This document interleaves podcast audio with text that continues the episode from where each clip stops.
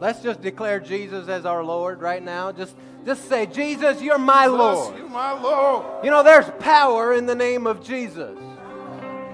And did you know that there is absolutely no sin, no devil, no force on earth that carries more authority and more power than that name?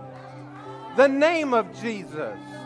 And through Jesus, He has given us all things that pertain to life and godliness. Let's just say it Jesus, you are Lord. Jesus, be my Lord. I yield to you. I believe you. I believe you've been raised up from the dead and you now live, making intercession for me. I believe. I'm full of faith. I'm rising up in your power, in your name. And I declare Jesus is Lord.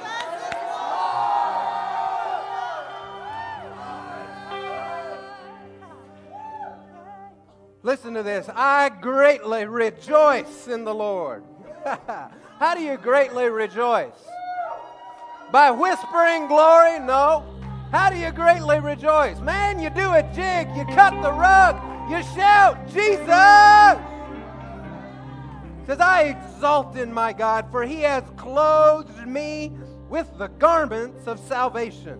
He's wrapped me in a robe of righteousness as a bridegroom wears a turban, and as a bride adorns herself with her jewels.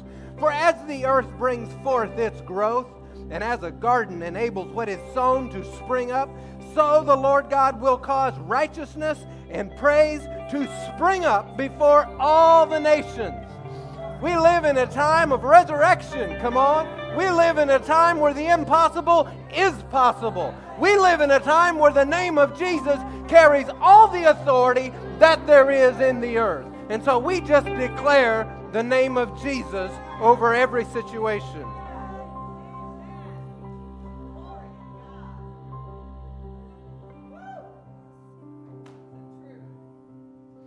You know, in, in Isaiah 62, it begins to talk about Jerusalem, and, and, and the spiritual analogy is that the Jerusalem is talking about is the church.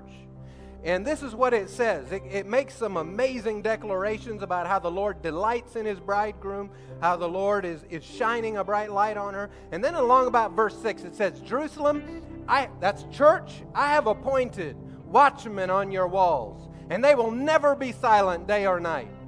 You who remind the Lord, no rest for you. Listen, some of you are watchmen, and some of you need to speak up. Some of you need to cry out.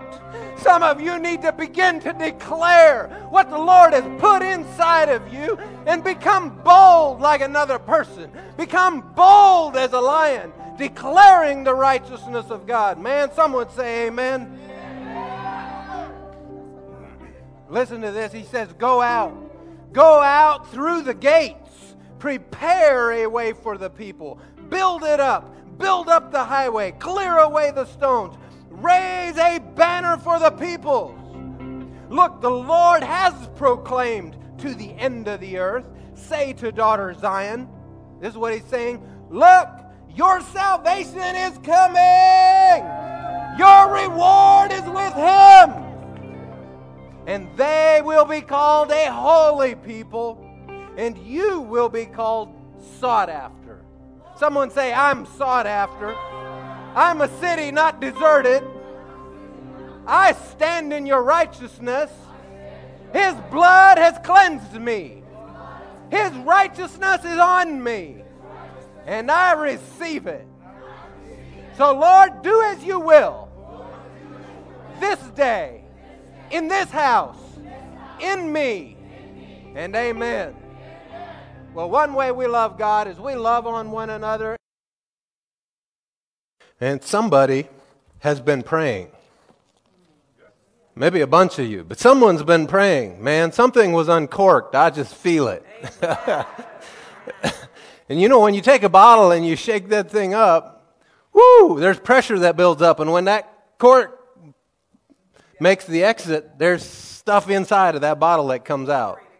And so we're just going to expect that the glory of God is just going to get all over this community, this nation, this world, and that His revival is going to absolutely sweep this land starting right here in Landisville. Hallelujah. I know this is impromptu, but uh, Apostle Dale, I want you to come and just give us an update on uh, Colorado and about your time out there. He was at our sister church out in Colorado with Pastor Jay, and I heard the rep- full report from Pastor Jay. And so, uh, share with us a little bit about the good things God has been doing. Praise God.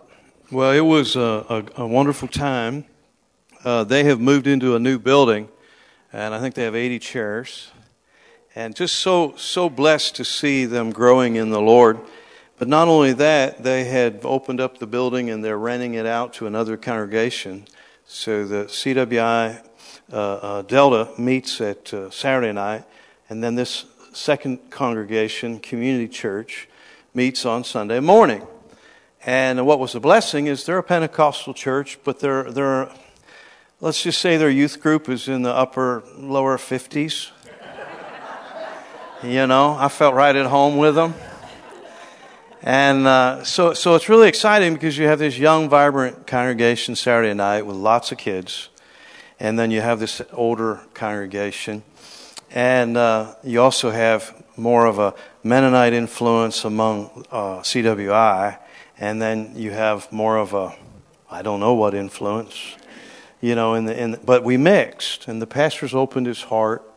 Uh, he, he loves the faith message. So we, it wasn't just, uh, as I had expected, a CWI meeting, but it was really a, a, an example of unity. And in that unity, the Holy Ghost fell. So we had some really strong messages. Uh, I know Saturday night, I, I, didn't know if we were going to ever end. And uh, when we had the altar call for, for a healing anointing, literally 100% of the congregation came forward. It was just uh, out of this world. And then Sunday morning, I preached for two hours straight, which felt like a half hour. You know, when you're in that anointing, and it just, and uh, then we prayed uh, a corporate prayer, and there were at least, there may have been more, but I know there were at least five instantaneous miracles. Not, not, not being healed by degree, but miracles. One elderly woman just kept, she couldn't stop crying and she kept rubbing her hand. All the growths on the back of her hand were gone and she wanted to know where they went. I always find that so funny because everybody wants to know where they went. I don't really care where they went. There was another young man who had brought in an oxygen tank, and uh, he didn't need it. And every breath he took, his eyes were just f- overflowing with tears. So the power of God manifested. And uh, but really, the theme of the, the whole conference was Psalms 112 that your seed is mighty upon the earth. And my heart in that, as I was meditating on it, I've always preached that that's my seed or my children. That's why all my boys are taller than I am. and uh, there's a, there is a truth in that. But God began dealing with me that we have seed all over the world. And there was a seed uh, when, when a good friend of mine, Ed Garner, just uh, said, Hey, why don't you call this young guy out there in Colorado, this Sid Ropp? We don't know who he is, but Thank God I made a phone call. Yes. And you don't think of that as a seed. We also gave the example of Dr. Ron Charles, who's a Brian Wills' friend. He's an archaeologist. And Dr. Charles was driving in a rainstorm in Atlanta, Georgia. And there was a young girl changing a tire on the side of the freeway, so he stopped to change her tire. He didn't know she was the daughter of an Egyptian diplomat where he ministers. But that opened up doors, and it, it's the message really that, that blesses me is this seed hasn't stopped. The corn we're going to eat this summer came from the Garden of Eden. And I'm so, so thankful to see that the seed that was planted in Colorado, uh, uh, Sid and Jen have every right to just be overflowing with joy. To see that the seed they planted is continuing in lives and families and to me is a confirmation of the call of God on this precious couple. And, and what excites me is that seed is just beginning, beginning to be spread. And of course, it's in all of our lives, isn't mm-hmm. it? Amen. And, and we just multiply and multiply and multiply. Who knows where the Lord will take you in that? But I, I also want to say that the bottle's been uncorked. I, I, I don't know. I hesitated because I've been praying about it. I told my wife I'd be praying about it before I went public, but uh, I haven't sensed the anointing that I sensed in Colorado anywhere except on the international, on the mission field, where miracles were commonplace. I've never felt that miracle anointing in America. It's coming. Amen. We need the power of God in our generation. I don't believe that was a fluke. I believe as we press in, God will reveal His glory multiplied time after time. Amen. But I'll shut up or I won't shut up. So come and uncork yourself, my friend. Hallelujah. Bless you. Thank you. So proud of you, brother. Thank you for the opportunity. Well, just so many times we've started churches and they fail. So many times we, we launch out and it doesn't, things don't turn out or you, it doesn't come to pass. But when you see something thrive, you know God's in it. Because it's not because of us, is it? It's right. because the Lord's yes. in it. I don't mean it in that way. I think y'all know what I'm saying, yes. right? Yes. So we follow what God is doing and He's just getting started. Hallelujah. Amen. So, what you ministered out there, it took because uh, Pastor Jay, as I was talking to him yesterday, about every fifth sentence was, Our seed is mighty in the earth. Amen. I got to figure one more thing just to encourage you. And it's the Holy Ghost, or I wouldn't do this. I've heard myself enough in the last 50 years. Uh, I preached on a, a, a Friday night Dr. Ron Charles's testimony about stopping and changing a tire. Went and did LTS in the morning, drove out of the church not more than 150 yards to the corner of the highway, and there was a woman changing a tire. And Jay and I just looked at each other. It's like, and Jay's like, I don't know that I've ever seen anyone changing a tire on the side of the road, let alone a woman with two teenage kids and they don't know how to change the tire. So Jay jumped out. I just sat there just with delight on my face, just watching him. Jay jumps out, changes the tire. It was blown. It, it you can't fix it. Well, I'm going to take this tire and get you a new tire. This woman's weeping. And it was just so cool. It's not coincidence, right? Mm-hmm. That's right. Amen. So when you see that opportunity to sow your seed, be bold because you don't know where that's going to take you. You might end up in Russia. Who knows where you'll end up? Praise the Lord. Amen. Thank you. Thank you. Tonight in the prayer room, as we were praying, the Lord said to me, He said, If you could only see what I see and see as I see, if you could know as I know, you'd be so excited you couldn't contain it. You know, the Lord is doing things in the earth we live in an unprecedented time. We live in a time where things are being multiplied and fast forwarded and turbocharged. And this miracle anointing that you've been talking about, yes, I completely, 100% bear witness to yes, yes, and yes. Go with me, if you would, over to the Gospel of Matthew, and we're going to continue our series on healing is the will of God. And we've covered a whole bunch of reasons, and we're going to, uh, this is the text. Well, normally we start in Luke 5, but we're going to start with the same uh, story, but out of the Gospel according to Matthew. So, Matthew chapter 8 and verse 1. Man, haven't we had a good time this, tonight already? I feel like I went through the river and was rebaptized somehow. That makes me a true Anabaptist now.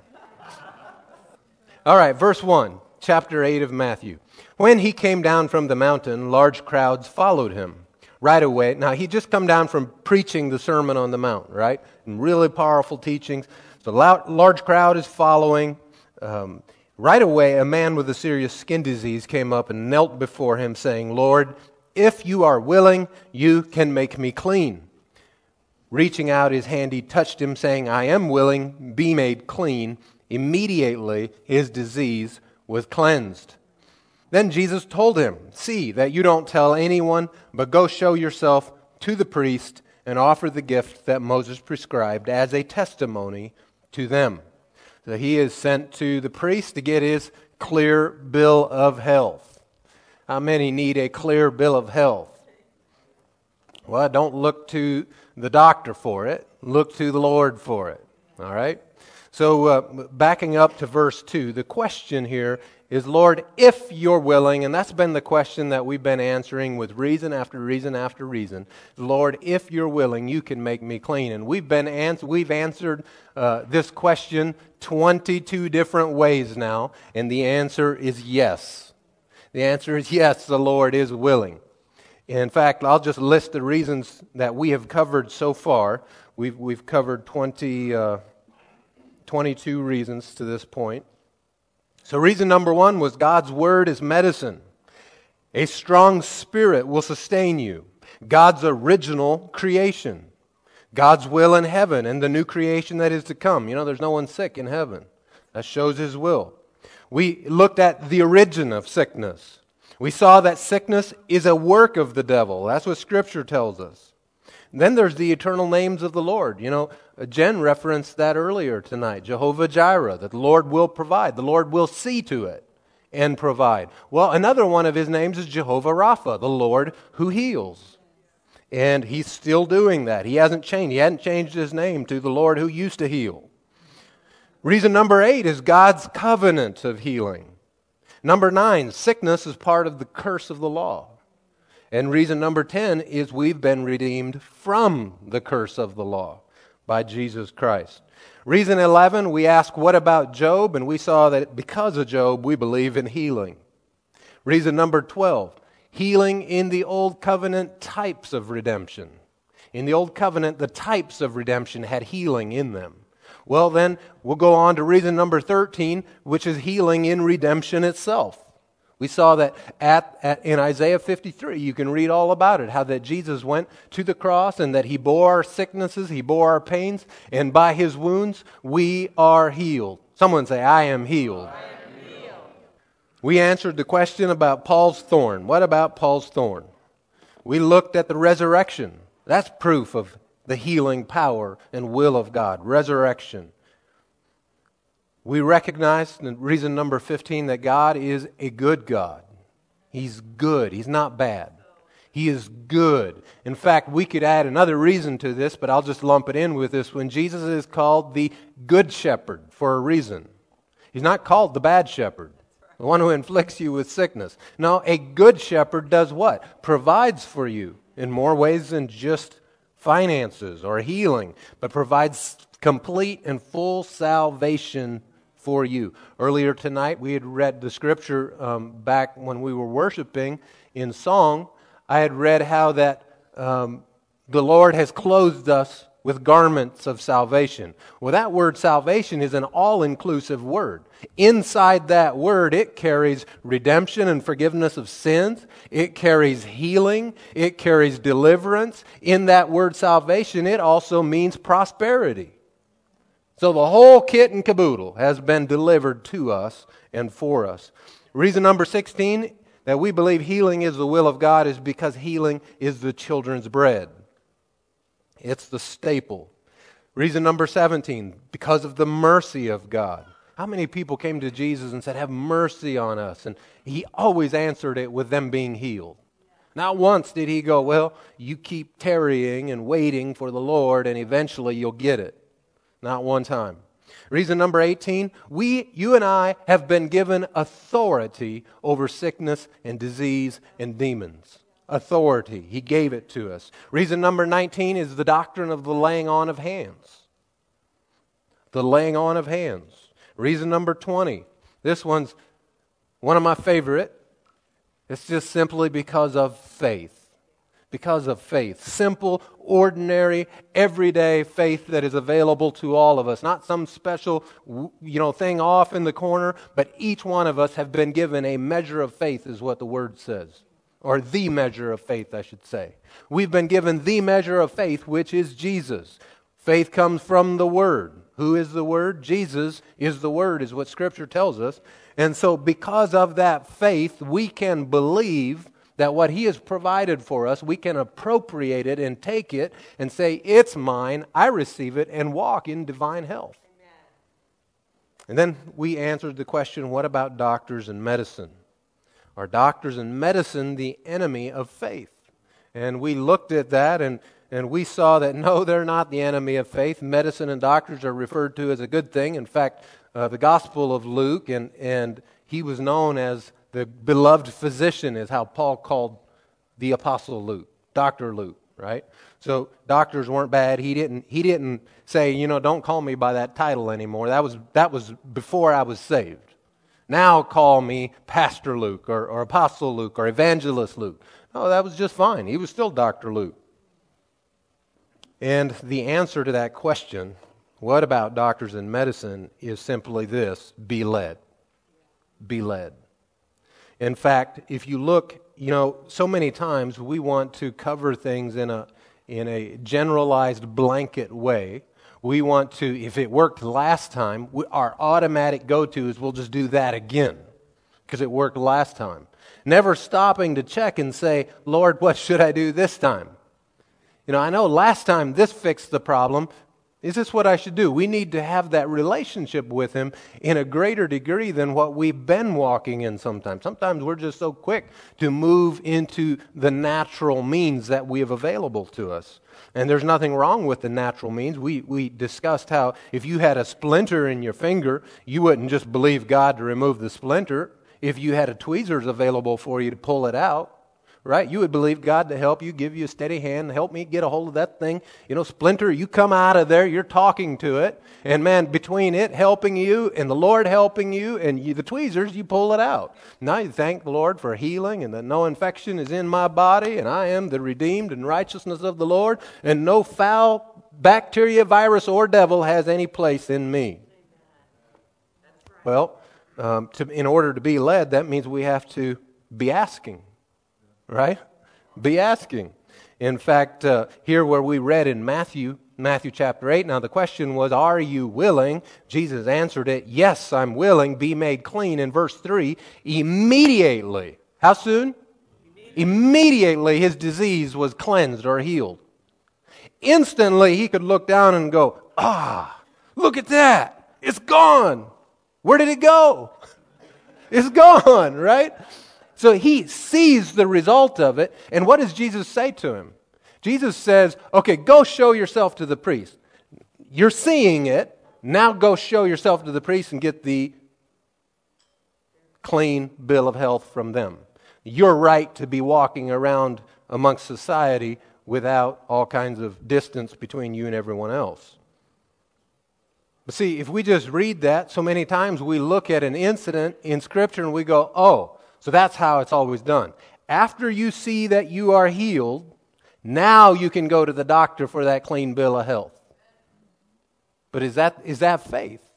No, that's going by sight. In fact, let's go over to Luke chapter 17 and let's look at a very similar story, but end with the same result, result being healed, but with a different means of arriving there. Luke chapter 17 and verse 11 the story of the ten lepers. While traveling to Jerusalem, he passed between Samaria and Galilee, and as he entered a village, ten men, so not just one this time, ten men with serious skin diseases met him. Do you think it was any more difficult for them to become healed, ten of them, than there was just the one guy in the earlier story? Any more difficult? You know, God maybe sweat just a little bit on the throne, squeaking that one out. No, it's, it's like a response to his power is the simplest thing in the world. Verse 14, or no, um, 12. As he entered a village, ten men with serious skin diseases met him. They stood at a distance, so they're far away from him because they're not allowed to get too close, else they could be stoned. They stood at a distance and they raised their voices, saying, Jesus, Master, have mercy on us. And when he saw them, he told them, of course, he had to shout back, right? Go show yourselves to the priests. Now, these cats, they could look down at their arms and at their body, and they could see, I'm not healed. Now, how come I would go to a priest when I can clearly see I still got leprosy all over me? Why would I go to the priest? I mean, they're going to stone me when I walk in there. Why would I haul off and go to a place that I know better than going? I can clearly see I'm not healed yet. I'll do like that other guy that came and asked the Lord for healing, and when he was finally healed, then he went to the priest. That's what I'll do. I'll wait for the healing, and then I'll go. But that's not what the story says, is it? If we read the next verse, it says what they did. It says, and while the same verse, I guess, and while they were going, it's while they were going, they were cleansed or healed. It was in their, yes, believed his word, and it was in their obedience to what he directed them to do that their healing now came. They set out walking to the priest to go show him full of leprosy, and all of a sudden, I don't know how many steps it took, but at some point, they were like, Whoa, it's gone. It's gone. See, you and I have to believe the word just that way. That in spite of our circumstances, in spite of what our eye is seeing in the natural, that we take a hold of what Jesus said and we go, yes, that's true for me. I'm going. And we receive our healing in that process of obedience. You know, sometimes healing will come to you. Um, medicine can assist it. We're still talking about doctors and medicine and faith. You know, whatever you do, do it in faith. Ask the Lord, what should I do? And then if you take the medicine, take it in faith. Speak to your body. Declare over your body that nothing harmful, none of these harmful side effects on here are going to affect me negatively in any way. I mean, if the Lord's telling you to take it, well, then it's going to be fine for you. If the Lord's saying not to take it, well, then you better not, because those harmful side effects are there for a reason. Right? So be led. Everyone say, be led. You know, a couple weeks ago, I was I was, dealing with a headache, and I'd been having this headache for about two weeks, come on and off, and uh, it was really, it was really, really annoying. You know, when you get your head hurts a lot, it's difficult to think straight. And so I'm believing God for it to be gone. I'm taking Tylenol to help me cope with it. I'm speaking to it, right? All these different things. I'm going to the chiropractor. And finally, instead of just doing what I think I know to do, I mean, there's some things we ought to automatically do. We ought to speak to it. We ought to believe God. We ought to declare that by His wounds I'm healed. But finally, one evening I'm taking a shower and I said, Lord, what should I do about this headache? And the Lord said to me, clear as a bell on the inside, He said, uh, get an inversion table. I'm like, inversion table? I forgot those things existed. I remember my grandpa's had one when I was a child, and we liked to hang upside down on it. Inversion table. As soon as I'm out of the shower, I get my phone. I go, I'm going to obey, right? I go right on, order an inversion table. Man, I got the Cadillac kind. It's got a vibrator in the back and a heat pad in the back, and it's great, you know. And so I ordered this thing. Now, was I wanting to spend a hundred plus dollars on an inversion table? No. No, I don't want to. But what I do want is to be free of headache. And the Lord says, get an inversion table when I ask about the headache. So there must be some sort of connection. And He knows my body a lot better than I know it. So I got that, that thing about two days later, and I started hanging upside down on that thing. And yeah, I haven't had a headache since. I haven't had any back problems since then. It's been like, wow, glory to God. Thank you, Jesus. See, He knows what it takes to get your body yanked into line. So let's be led. Reason number 21, we're still in review. Reason number 21, we covered last week, is we believe in healing because of the continuing ministry of Jesus. You find it all through the early church in the book of Acts, the Acts of the early church. And, and I made the statement, you know, the early church is the same church we're a part of. It's not a different church. It's not, you know, we're, we're part of the same church and work that Jesus started in the earth, and it's a continuation of his ministry. And reason number 22 that we believe in healing, or that God's will is to heal, is because of signs and wonders in the book of Acts, in the early church. In particular, the gifts of the Spirit. Gifts of the Spirit that are given to the church by the power of the Holy Spirit. So, are you ready for reason number 23? Who was spirit led enough to know what it is? Reason number 23 that we are certain that healing is God's will for everyone is because of is because the Scripture commands us to pray for healing. Pray for healing. Let's go to James 5, verse 16, and let's look at a well known verse about praying for healing. James 5, verse 16, and this is what he says. Therefore, confess your sins to one another and pray for one another so that you may be healed. Now, in verse 14, he starts it out by saying, Is anyone sick? He's not talking about spiritual healing here, he's talking about physical, bodily healing. He says, Pray for one another. Why? So that you may be healed. So, if we're to pray, would, if it, well, why would we pray for them to be healed? What if it's not God's will for them to be healed? Right? He wouldn't tell us that to pray for someone to be healed if it might not be his will. Maybe for that person, maybe the circumstance they're in right now. Lord's trying to teach them something. Lord's trying to, you know, minister something to them. So let's allow them to, to just stay in this sickness a little longer to learn their lessons. But that's not at all. He says, pray for them. And now, would the Lord ask us to pray something? Because this was written by the power or by the inspiration of the Holy Spirit. All scripture is given by inspiration of the Holy Spirit. Now, would the Holy Spirit tell us to pray for something if it was not possible that it could be? Would He tell us to pray for something we cannot have? No, He would not. This prayer is not somatics, it's not just motions that we do, the boxes that we check. Prayer is a real, living conversation back and forth between you and the Lord. And when you present a request, a petition, or an intercession, or even a demand to the Lord, He is listening. He is listening. And I'm going to, let's just, uh, well, let's back up. No, let's read verse 16 again. Therefore, confess your sins to one another and pray for one another so that you may be healed. Now, um, if you confess your sins, that means that there's forgiveness here too, right? Would the Lord tell us to for- confess sins if they won't be forgiven? No. The reason to confess sins is to get them out and get them under the blood, and they are forgiven. So the answer to the confession of sins is forgiveness righteousness. The answer to the sickness is healing. That's why he says pray for it. In fact, let me ask you this which is easier? To have your sins forgiven or to be healed? Jesus asked that question once, remember?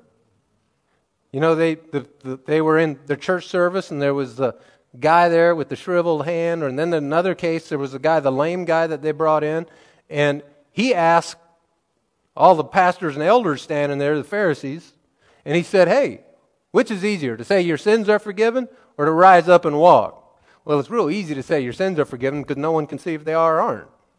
But rise up and walk, everybody can see that, right? And so he, he says, Your sins are forgiven. And then, so that you know that the Son of Man has power to authority to forgive sins, he says, Rise up, take your bed, and walk. This is the same Jesus that's alive right now, making intercession for you and I. He hasn't changed. That same character trait of his hadn't changed at all to this moment, and it's not going to. So we're instructed to pray for healing. Let's uh, go to Psalms. You know, we looked at, let's go to Psalms 103. We're going to come back here, so maybe you want to put a finger there. Psalms 103. And you know, when you look at that in James 5, there's forgiveness and healing all right there. But so often we've, we've, we know better than voicing it and, and giving um, voice assent to, to what I'm about to say. But yet, down inside of us, we, we kind of feel like, yeah, it, sins to be forgiven are easier than to receive that miracle healing. Because, yeah, it's really, because I can't see my sins. It's just real easy for me to say, yep, they're under the blood. But you know, healing is part of salvation, just like forgiveness of sins is part of salvation. There are benefits of salvation, benefits of it. Let's look here in Psalms 103. Verse 1 My soul, bless the Lord, and all that's within me, praise his holy name. My soul, bless the Lord, and do not forget all, someone say all, all. his benefits. Now notice that the benefits has an S on the back of it. Not his benefit of forgiveness, benefits. It's plural. There's more than one. There are benefits to being a believer. There are benefits that ha- have eternal consequences f- for being a Christian, but there's also benefits that have earthly consequences for being a believer, a follower of Jesus. And so, what are those benefits? Well, in verse 3, he lists them. He starts with forgiveness. He forgives all your sin, he heals all your diseases. Do you see how he put both of these together? Do you see that he didn't even wait till another verse? Just right there. He, heal, he forgives everything, he heals everything. Both things, benefits. Let's keep reading. He redeems your life from the pit. He crowns you with faithful love and compassion. He satisfies you with goodness, not badness. He satisfies you with goodness. Do we have enough sense to know what's good? Yeah. Yeah, we got that back in the Garden of Eden when they took the bite of that other fruit knowledge of good and evil. We know what's good and what's evil. Your youth is renewed like the eagle. You ever see Paul? Uh, he's just as spry as a young chicken, 74 years old. I mean, he's as lively as all get out, right? Youth is renewed like the eagle. I was telling him tonight before the service, I'm going to be like Paul. I'm going to be like you when I get 74 and be full of energy and life. He renews our youth, benefits. Verse 6, more benefits. The Lord executes acts of righteousness and justice for all the oppressed. Are you oppressed? The Lord is going to enact righteousness and justice for you. Benefits. Benefits of being a believer. Forgiveness of sin is a benefit, just like healing is a benefit. Now let's go back to James 5. And this time let's begin reading in verse 14. James 5:14 Is anyone among you sick? He should call for the elders of the church, the elders of the assembly, and they should pray over him after anointing him with olive oil in the name of the Lord. The prayer of faith will save the sick person, and the Lord will raise him up. And if he has committed sins, he will be forgiven. Therefore, or here's why, confess your sins to one another and pray for one another so that you may be healed. The intense prayer of the righteous is very powerful. The prayer of faith will save the sick person. The prayer of faith. Do you know what the prayer of faith is? What is the prayer of faith? Let's go. Let, well, actually, I'll just I'll read a verse to you. The prayer of faith is this in Mark 11 24. Therefore, I tell you, all the things, Jesus is speaking, all the things you pray and ask for, believe that you have received them, and you will have them. Believe that you have received them. So, everything you pray for, everything you ask for, everything you require of the Lord, believe that it is yours. Believe that not you will receive, believe that you have received.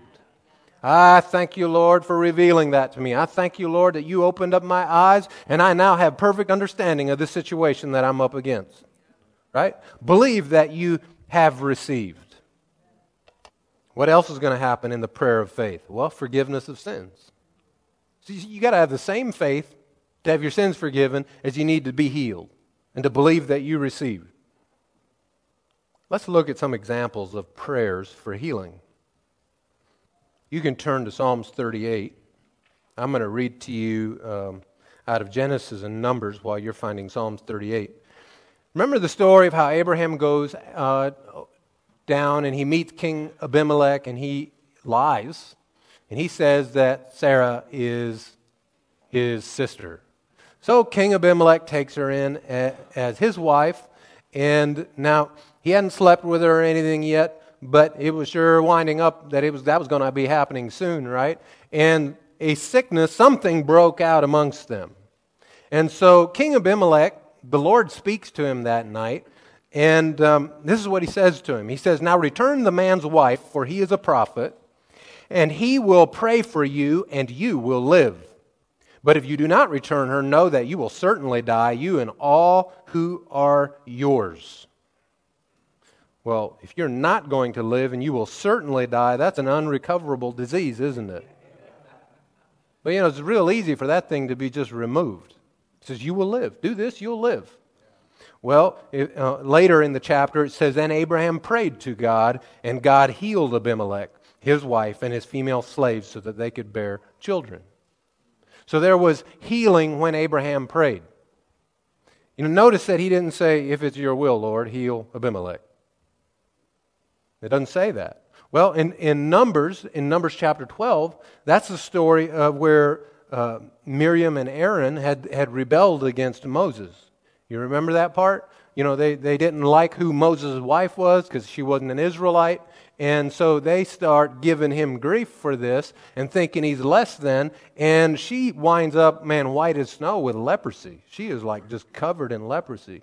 And she opened the door to this into her life, to judgment coming in her life. And, and you know, all of us, we've all opened plenty of doors into our life.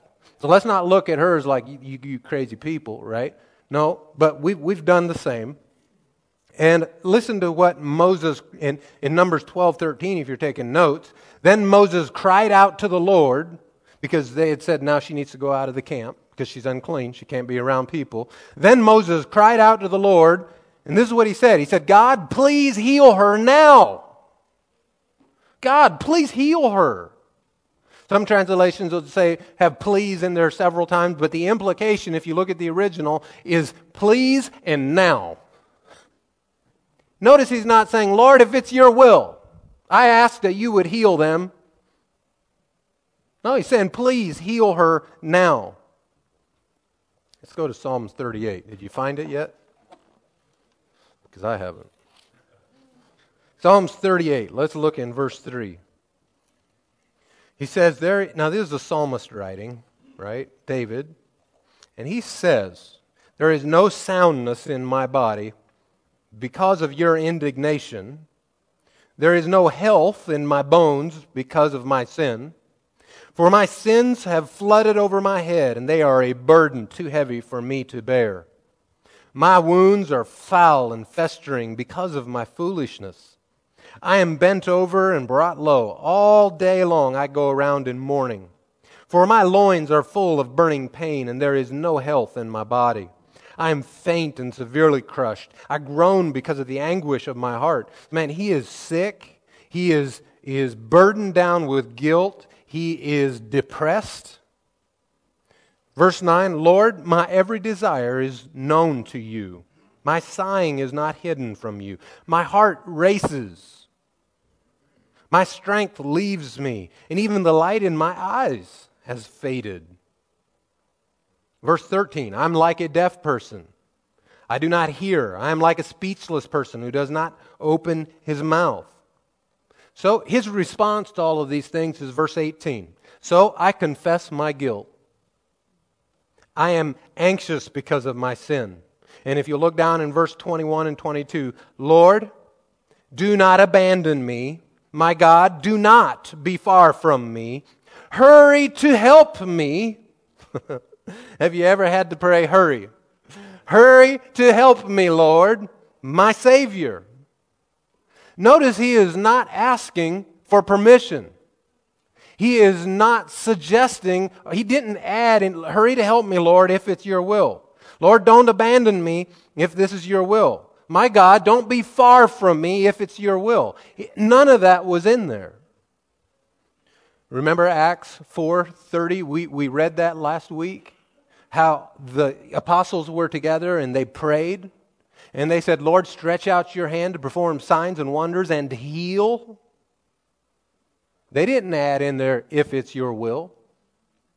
They just made the request stretch out your hands to heal and in signs and wonders and fill us with boldness. And they got what they asked for. You know, there's not one Bible example of that kind of prayer for healing, if it's your will. Not once. I mean, if someone doesn't agree with that and is telling you different, they ought to at least have some scriptures, several, that would point to that. I mean, we've given 23 reasons why we believe healing is the will of God, and each one of those had many scriptures. I mean, we've looked at hundreds of Bible verses concerning this thing. And so we are very clear that it is the Lord's will to heal. So, how are we going to pray? Let's go back to James, where we had been, James 5. Someone tell me, how are we going to pray? Prayer of faith, the prayer of faith. Believe that you have received it, and it will be yours. If you, if, if you pray for something and you believe that you have received it, what's your next action going to be? Thank Him for it, right? You're grateful for it. You're so happy about it. Pray in faith, not in doubt. Would anyone ever pray, Lord, forgive my sins if it's your will?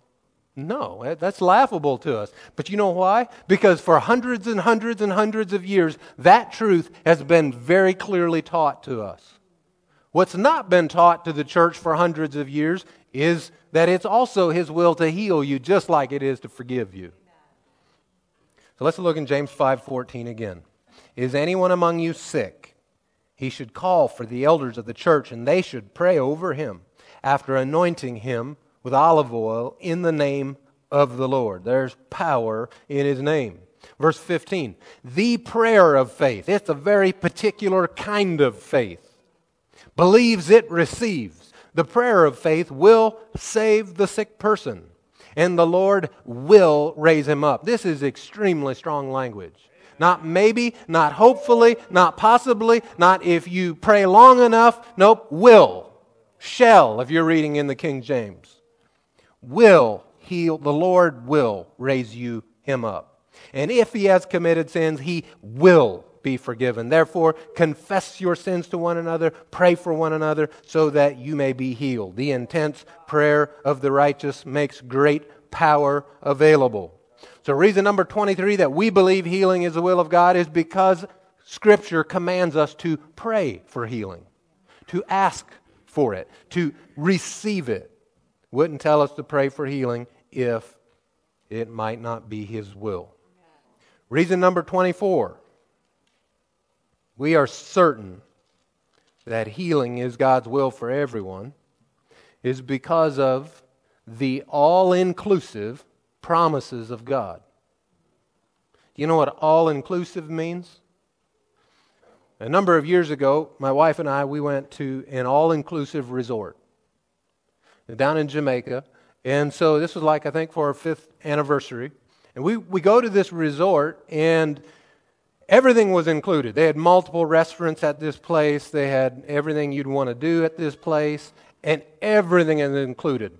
They said that we want you to put your wallet away when you arrive, and you don't need to pull it out the entire time. And you weren't even allowed to tip. Like you were going to get in trouble if you tried to tip. They made it very, very clear. Absolutely, under no conditions is anyone allowed to tip. You know, that goes against our American idea of things. You know, we, we just want to bless people. Well, um, they were, it was an all inclusive resort. Okay? All inclusive, everything included. Well, here, what about the all inclusive promises of God? Let's go to Mark chapter 9.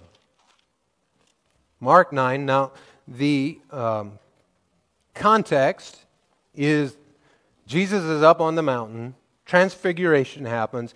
Him and his couple of his disciples come back down off the mountain. And as they come down off the mountain, they run into this crowd of people. And this crowd of people is there's this big hubbub going on and this discussion going on, and it seems like they're arguing about something. And so um, one of the men in the crowd says, Yeah, I brought my son to your disciples, and they couldn't heal him. And so let's start reading in verse 20.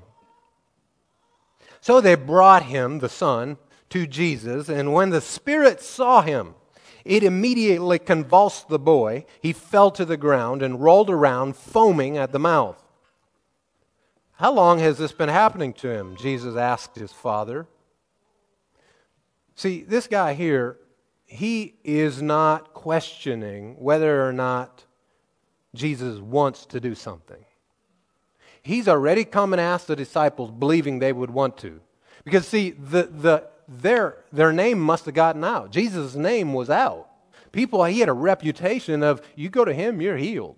And whole crowds came, whole groups were healed at a time.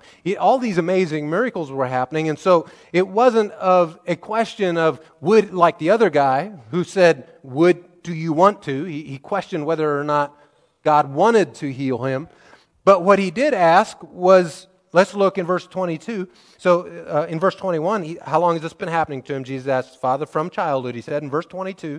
And many times it has thrown him into fire or water to destroy him. But if you can do anything, have compassion on us and help us. He's not questioning Jesus' desire, he's questioning his ability. Not sure. He might not. This one may be too big. I mean, this, his disciples tried and they couldn't. And if he would have just quit at the disciples and allowed his experience to define what he believes to be true, he would have walked away. The boy never would have been delivered. And he would have said, No, see, it's not always God's will to heal everyone because they tried. They're the apostles. And they couldn't. And, you know, they healed all those other guys. Everyone else that came to him got healed. But this one's just too big. So he's questioning is it even possible? Can you do anything? If you can, help us, please. And Jesus said to him, If you can, everything is possible to the one who believes.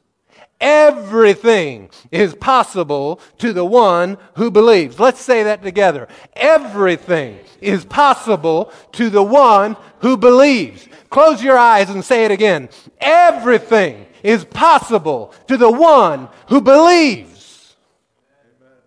We're looking at the all inclusive promises of God, the whosoever promises, the whosoever will, the whosoever believes shall be saved. Those are in all inclusive promises. Whosoever means anybody. And here he says, everything is possible. All things are possible, one translation says. Everything. That leaves nothing out. This is an all inclusive promise. Everything. Jesus made the statement.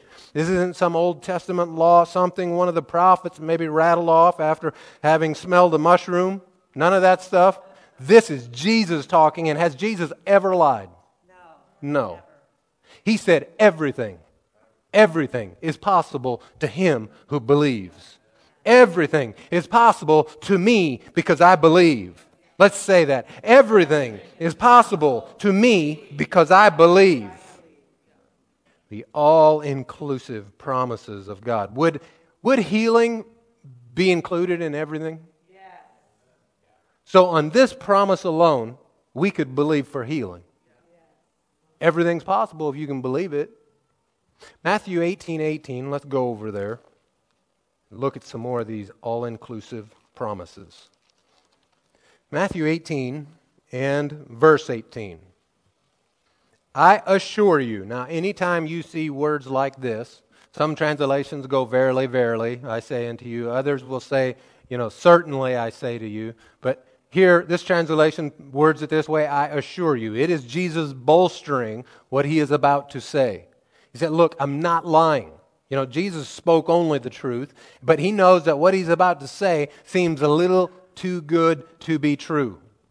The only thing in life that I've ever found to be true that seemed too good to be true was salvation. The only thing. If you run into other situations that seem too good to be true, walk away from them. All right? Walk away from them. Unless the Lord is telling you to be in that situation. And in particular, I'm talking about finances and investing. I'm talking about uh, miracle healings from this medicine. If it seems too good to be true, it probably is. Let's look at verse 18 again. I assure you, guess we hadn't read it yet. Whatever you bind on earth is already bound in heaven, and whatever you loose on earth is already loosed in heaven. Different translations would read, Whatever you bind on earth will be bound in heaven, whatever you loose on earth will be loosed in heaven. The, um, ISV translation says it this way I tell you with certainty, whatever you prohibit on earth will have been prohibited in heaven, and whatever you permit on earth will have been permitted in heaven. The literal translation, I really like this one. Says, Truly I say to you, whatever you bind on the earth will be, having been bound in heaven, and whatever you loose on the earth will be, having been loosed in heaven. That's where the authority, the binding and the loosing, the power comes from. It's from heaven. It's not in and of ourselves, but it's from Him. And so when you bind or when you loose something, well, then it's bound or loosed. So whatever you bind, is that pretty all inclusive language? Whatever you bind. Would cancer fit into whatever? How about diabetes or arthritis? or any other autoimmune disease? How, how about high blood pressure or any other physical problem? They would all fit into the category of whatever, whatever you bind on earth. So if you find sickness in your body, you bind it. You say, I don't permit you. I don't allow you in my body. You have no rights in my flesh. Now I bind you, and I loose the peace and plan and joy and health and life of God into my flesh. I say, cells, you be full of life, you be full of health. I receive from you. I thank you, Lord. And then you do a jig, because when you believe you received, you'll do jigs. Verse 19. Again, I assure you, if two of you on earth agree about any matter that you pray for, it will be done for you by my Father in heaven. If just two of you, just two of you, will agree about any matter, is this a more all inclusive language? Remember, we're talking, we believe in the healing power of God because of the all inclusive promises of God. They're not promises that are just specific to healing, they're all inclusive promises, and they certainly include healing. If two of you on earth agree about any matter, any matter, someone say any matter, that you pray for, it will be done for you by my Father in heaven. Let's go over to chapter 21, more inclusive language chapter 21, and this is Matthew's account of the fig tree that was barren and was cursed, and it withered up. And Jesus finishes up the conversation with them in verse 22 with this statement. He says, And if you believe, believe is the key part here, if you believe, you will receive whatever you ask for in prayer. Would that include healing of any kind? If you believe, you will receive. Not maybe, not if it's the Lord's will. None of that language is here. And if he didn't want us to get the wrong idea about such inclusive language, he should have, should have said it differently. Or followed it up with, if that's what God wants for you. But he did not.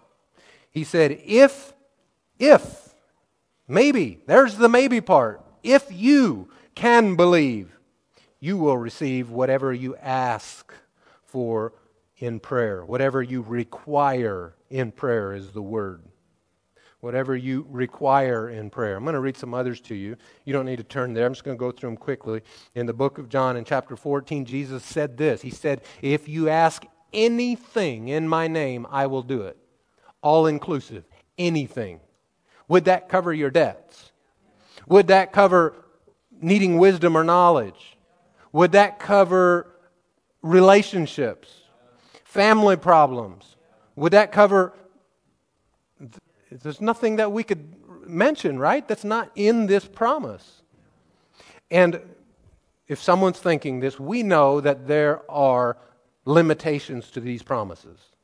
What do you mean limitations? Well, for example, you have to believe.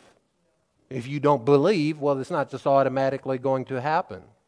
And you do need to ask something that is in line with the Lord's will, at least does not go against his will. Let's put it that way. For example, I can't pray and ask the Lord for my neighbor's wife. I already have a wife. Scripture very clearly forbids that kind of behavior. And so, for me to ask the Lord for that, well, He's not even going to hear that prayer because I have sin in my heart on the matter. So, it's not like He's sitting up there deciding, am I going to answer that or not? He didn't even hear it. Because the Word says if I'd had iniquity in my heart, He would not have heard me. Didn't say He wouldn't have answered me, it says He wouldn't have heard me. And so, we know that there are caveats to it, that you can't ask to go sin Oh, well, that's anything.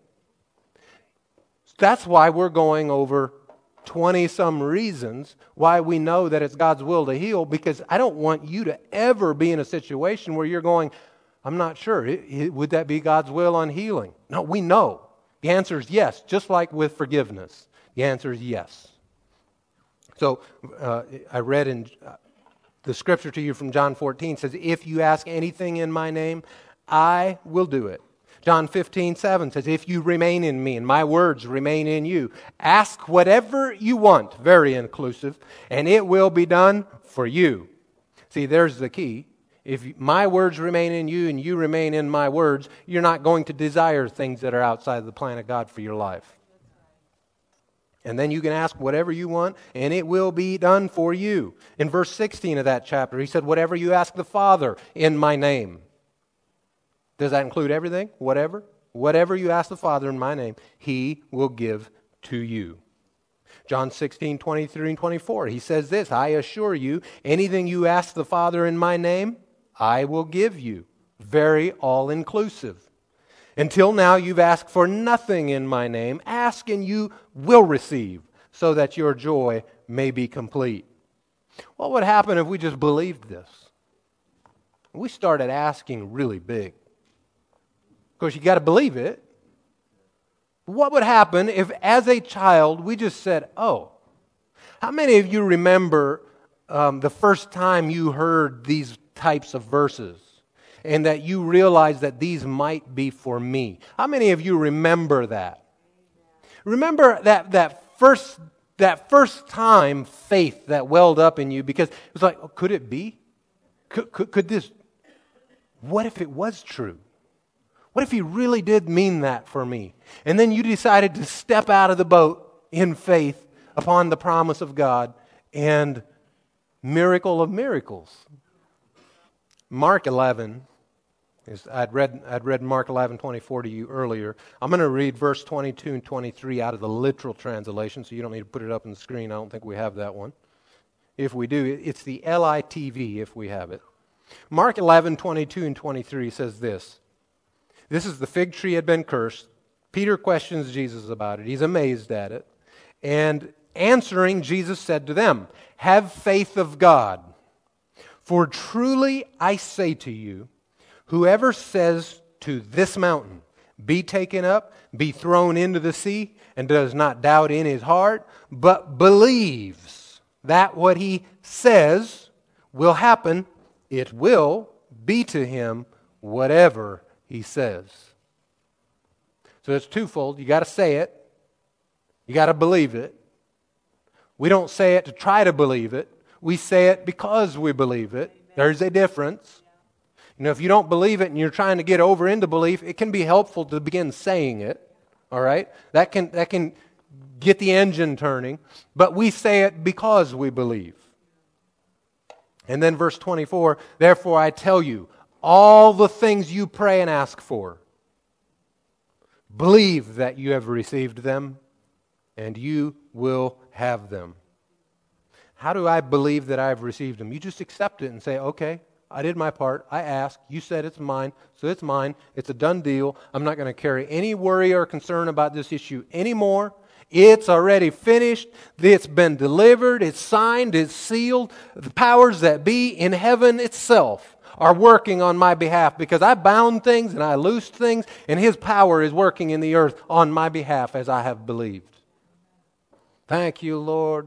And you just give Him thanks and you praise Him. You know, somebody tells you that it's not possible. You know, there's doctors that say that's not possible to be healed, right? or it's not possible to do this or to do that, maybe outside of healing, other things, finances or whatever. It's not possible. When someone says that to you, they're saying the wrong thing. What they're really saying is, I don't know of a way that it could happen. I don't know of a way. I haven't found a way. I don't see a way that it would be possible. But is all things possible? You know, if, if Gene stood up and told me that I can jump up and touch those lights, I'd be like, that's not possible. But is that true? I don't see how it's possible, but he could be tapped into something entirely that I'm not even aware of. And the power of the Lord comes on him and he jumps up and hangs up there. I don't know. But is it possible? Well, with God, all things are possible. Believing, seeing is not believing. It's a phrase that we use and we say, but, but we shouldn't because it's not true. And it gives the wrong idea. You know, seeing is believing. No, it's not. Seeing is seeing. Believing is when you don't see. In fact, in Hebrews 11, the faith chapter said it this way faith is the evidence of what? Things not seen. It's evidence of things that you cannot see yet. And where is the evidence of it? In here, on the inside because you took a hold of the all inclusive promises of God or a promise that's very specific to the situation that you're facing and you see it on the inside. You go, you know what? I don't see just the cross anymore. I see the empty tomb. I see the resurrection. I see the power of God at work in me and through this situation. Remember, Paul said in 2 Corinthians 4, he said that we don't focus on what is seen, but on what is unseen. He's talking about his inside spiritual eye. He's not talking about his natural eye because you can't see what you can't see. He's talking about seeing from the inside, allowing the Lord to develop the vision, the sight on the inside. And what is seen is temporary, he went on and said, but what is unseen is eternal. Worship team, you can come. Yes grab the mic and uh, get it turned on, and I'll have you uh, speak. So, reason number 23 why we believe that healing is God's will is because we are commanded to pray for healing. We have scriptural examples of praying and receiving healing. And reason number 24 why we're certain that healing is the will of God is because of the all inclusive promises of God. Can someone say amen? Alex, come and share a testimony. Okay, two testimonies. How's everybody doing? Good. Testimonies I have are going to fit pretty good into. The, so the first one is last Sunday. Um, me, I went over to Shane's house to hang out with him. Doing some gardening, gardening, and Marie was there too.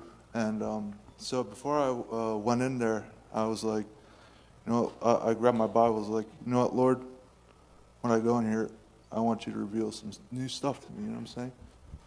I go into there and um, we go and sit on the front porch and we just start talking. And Shane's like, we were, we started talking about um, how the spirit isn't redeemed, but it's recreated. How our flesh goes back to the dirt and all that other stuff, you know.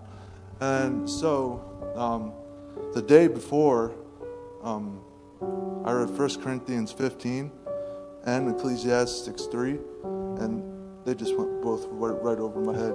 You know what so then, um, when he talked about that, I started reading in Ecclesiastics, and it, it just talked about how the beast, our, which is our body, goes back to the dirt, and our spirit, or something like that, goes straight up to him.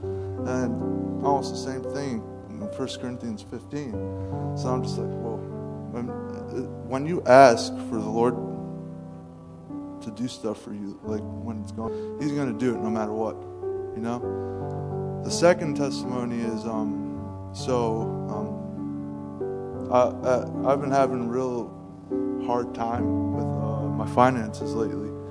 And um, because my last job, I'd work a week and maybe work and be off two, three weeks, and I was having a problem with unemployment, with my unemployment. So um, this Tuesday or Monday night, I, I checked my account and I was negative $100. negative. I had nothing. I, I asked for help from my family. They didn't have anything either. So Tuesday morning, I had a quarter tank of gas, and I was like, Lord, I, I, I don't know what I'm going to do. You know, and I was like, I, I, want you to provide for me. So he was like, okay, go check your account.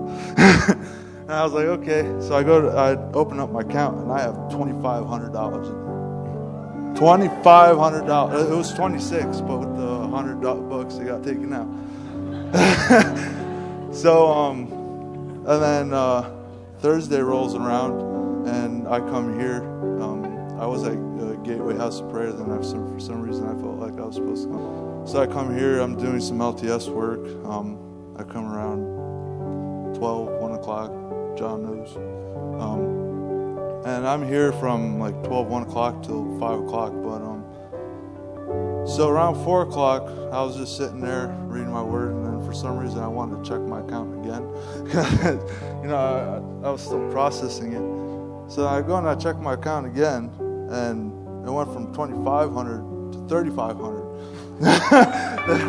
$3,588 to be exact.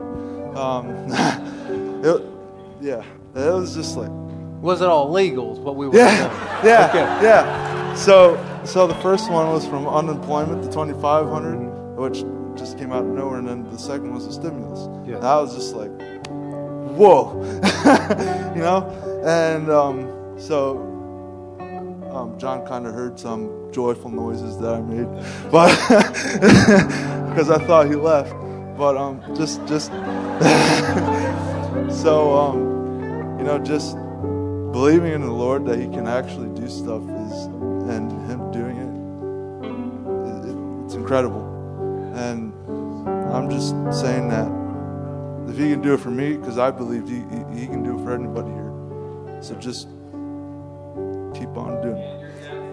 Yeah. Oh, yeah, I'm debt free too. Hallelujah.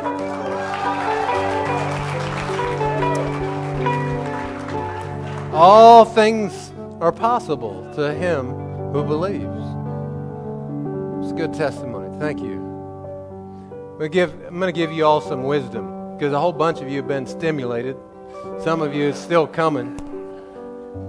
Pay off your debts. Don't go blow it on toys. Use it wisely. Ask the Lord, how should I use it? Or invest it, or you know whatever the Lord tells you to do with it. But be wise with it. All right. Now, one more thing. I feel like I should tell you. I was going to have another reason on tonight, and I had studied and prepared and, and had it in the notes. And um, the longer time went, the closer we got to leaving to come to the service, um, I just it's not right. Some, I can't, something's not right. And so I, I start checking on the inside. What, what's the deal? I need to take that last reason off. Like, well, well, why? And this is what I felt like the Lord said to me. That because somebody that needs to hear it is not going to be there tonight.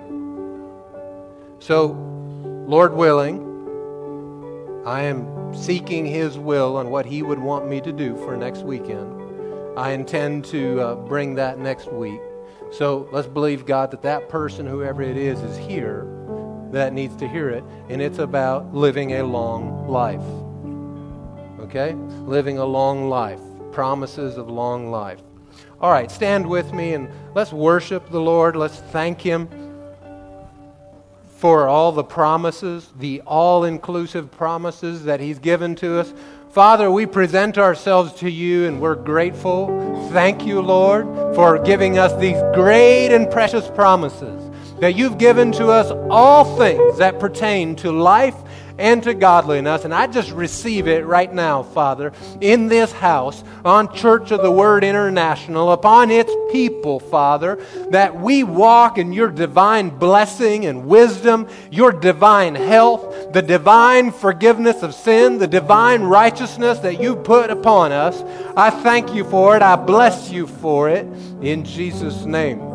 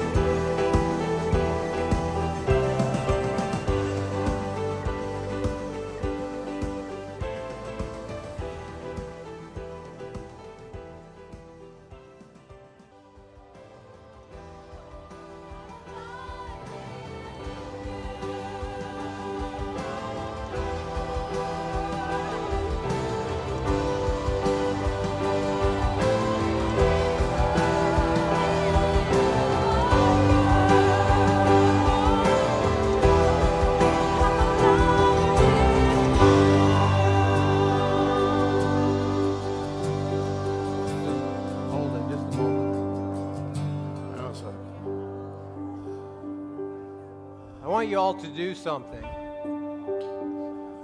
During this song, just picture the Lord on the throne.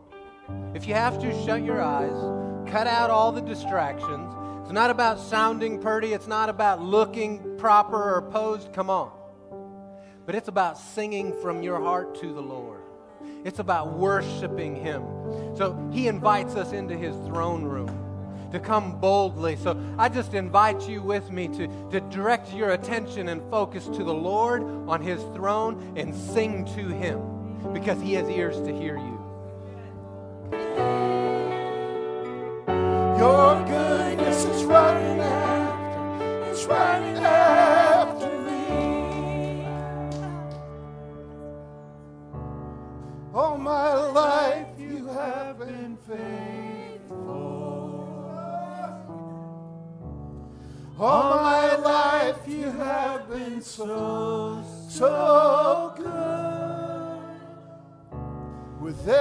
breath that I am able, I will sing of the goodness of God.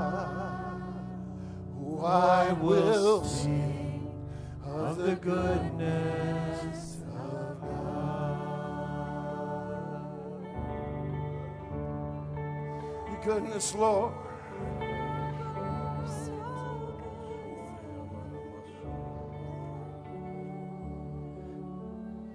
Just open up the altar up here, the front. If you're new to this house, this is what we call the altar, the front area. And invite you that if you would like to surrender your life to the Lord, if you've not done that, maybe there's something in your life that isn't surrendered. You know, I've got most of this over here surrendered to Him, but there's this area. Maybe it's a marriage, maybe it's a relationship, maybe it's your finances. Whatever that be, I just invite you to come down here to the front and surrender to the Lord completely and wholly. Allow Him to minister to you, to encounter you. And by you coming down here, it shows that publicly I'm willing to surrender to the Lord, that there's something there that I wanted to surrender, that you maybe felt like you hadn't done already.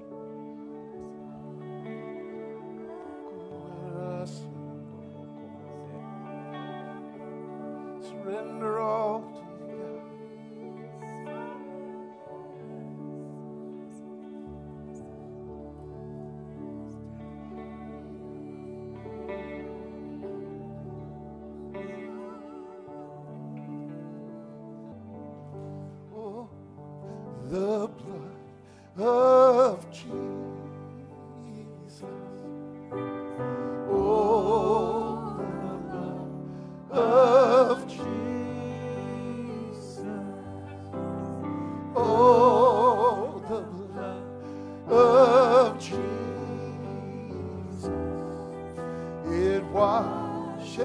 Washes white as snow.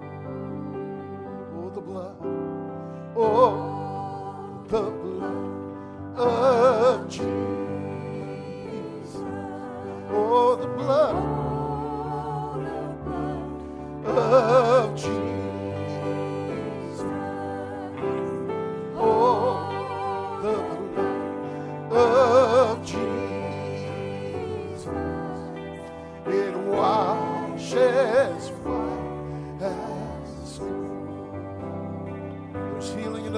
Praise God.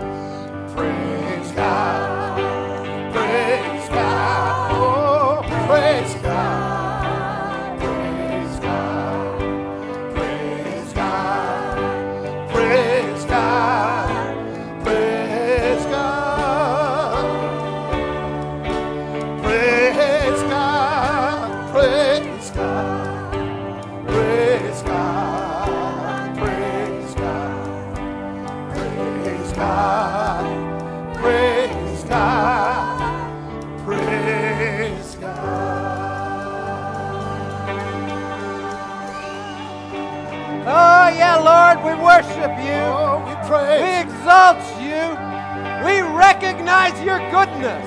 your amazingness, your faithfulness. Your love is amazing, Lord.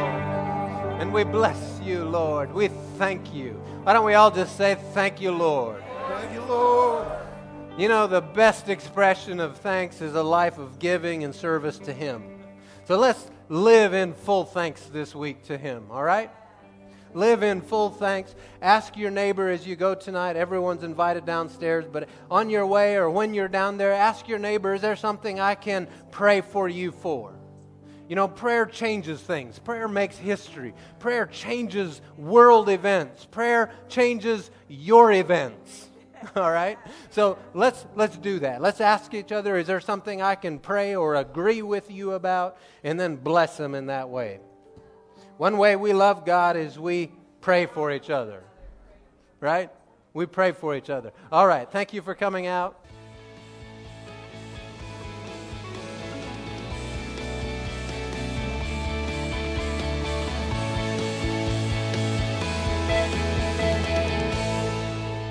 Good evening, everyone. Welcome to Church of the Word International here in Lancaster. Pennsylvania. So glad to see all of you. Freedy family, welcome home. it's always great to see you. Psalms 24, what a great, great psalm. The King of glory and his kingdom. The earth is the Lord's and all its fullness, the world and those who dwell therein. For he has founded it upon the seas and established it upon the waters. Who may ascend to the hill of the Lord, or who may stand in his holy place? Question mark. He who has clean hands and a pure heart, who has not lifted up his soul to an idol, nor sworn deceitfully, he shall receive the blessing from the Lord and righteousness from the God of his salvation. This is the generation of those who seek him who seek your face. Lift up your heads. Lift up your heads, O gates, and be lifted up, you everlasting doors. And the King of glory shall come in. Welcome him tonight. Welcome him into your life, your spirit, your soul, your body. Who is this King of glory? The Lord strong and mighty, the Lord mighty in battle. He battles for you. Lift up your heads, O you gates. Lift up, you everlasting doors, and the King of glory shall come in. Who is this King of glory? The Lord of hosts. He is the King of glory. Let's all stand up together and invite the King of glory, not only in the atmosphere, in this place, but in your very spirit, soul, and body. Let's do that right now. Father, we invite you. Mm. Holy Spirit, come and fill us afresh today. Hallelujah. Tell you, if you believe in Jesus, raise this hand. If you love him, raise this hand. And while you're there, just go ahead and praise him a bit. Hallelujah. I've tricked you again. Hallelujah. Praise your name, Lord. Hallelujah.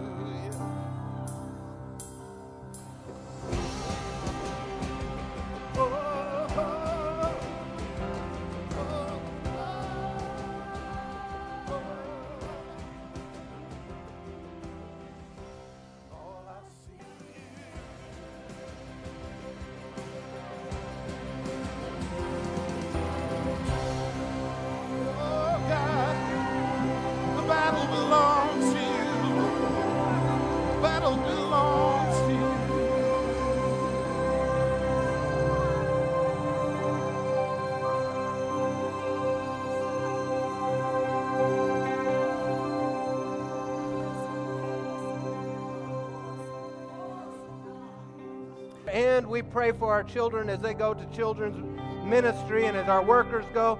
Let's just pray over them as they go. Father, I lift up each child to you. I thank you, Lord, for the divine purpose and plan that is instilled within them already. And we call forth that divine purpose and plan to awaken within them, even at a young age, to awaken and come out of them, Lord. I thank you that you put people around them that will speak life to what you put within them that will help them to walk, grow and develop into what you have envisioned for them, to the future that you see for them. I thank you for it. Father, we call forth your spirit, your grace, your power upon every one of the ministers that are ministering to them tonight, to our teachers, that your divine truth flow in and through each member of the, that ministry team. In Jesus' name and amen. Well, let's hug on one another. Welcome somebody.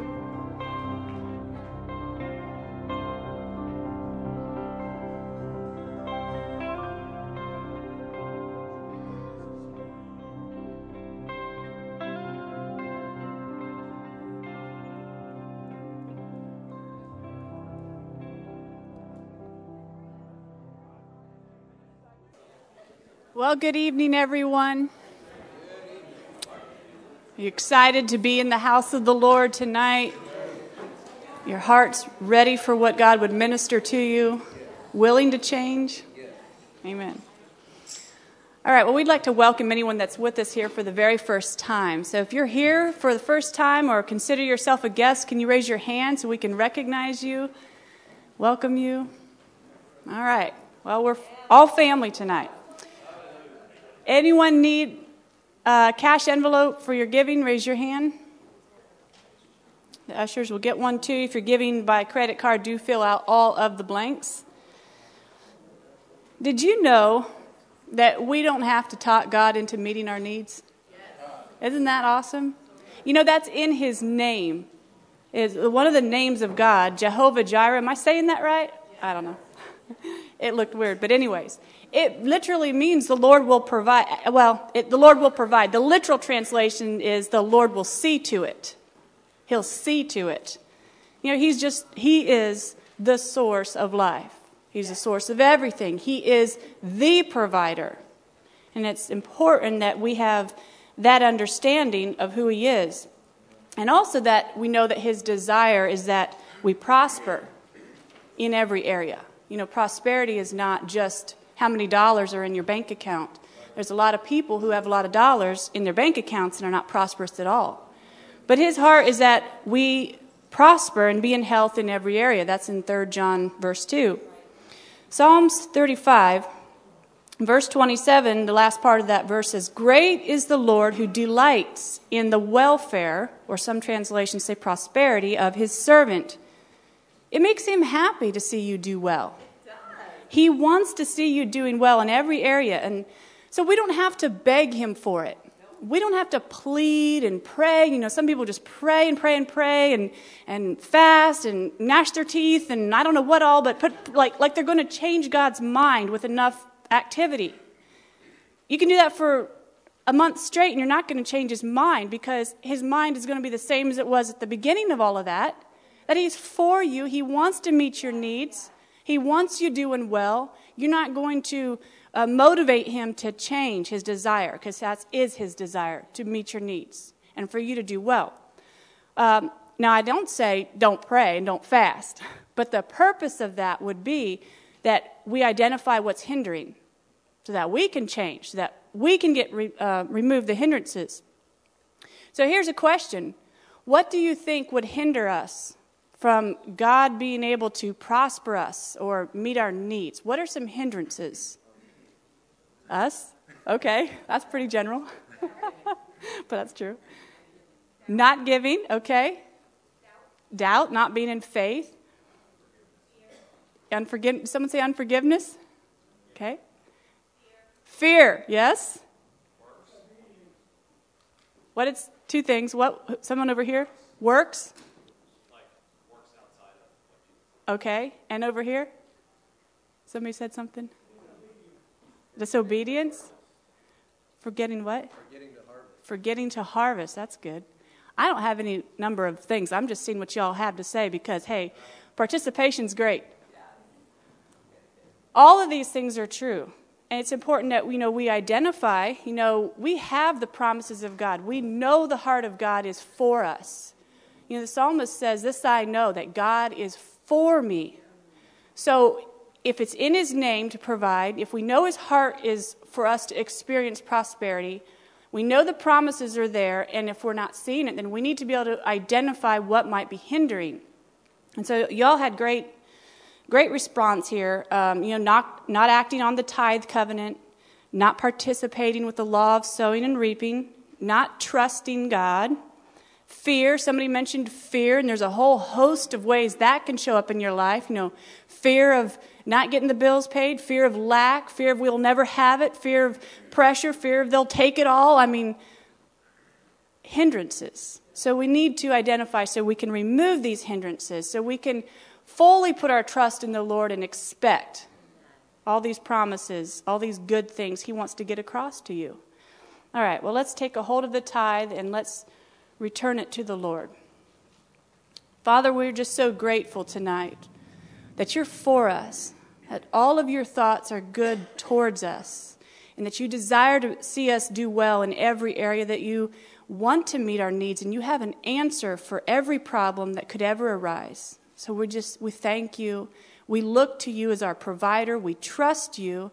And so we present our tithe to you and we just say ask you to multiply it and ask you to bless the people and meet every need in the house in Jesus name and amen. And the ushers can pass the baskets and the people will give unto the Lord. Next week is our Mission Saturday, so be prepared to, um, or be praying about where the Lord would have you give in missions. Tomorrow night we've got our youth and young adult impact is here at the church, 6 to 8. And also next Saturday is the men's breakfast, March 27th. It's going to be the men's group here at 8 a.m. If you have not signed up, please do sign up. That way he's not shooting in the dark at how many people he's cooking breakfast for. I hear that somebody has an anniversary. Some a very special couple has an anniversary. Can we give Paul and Sandy a hand? 39 years. Yeah. We love you guys. You guys are an inspiration and such a blessing to all of us. So I hope you have many, many more together. As many as you would like. Paul's in the back there. We're congratulating you and your wife on 39 years.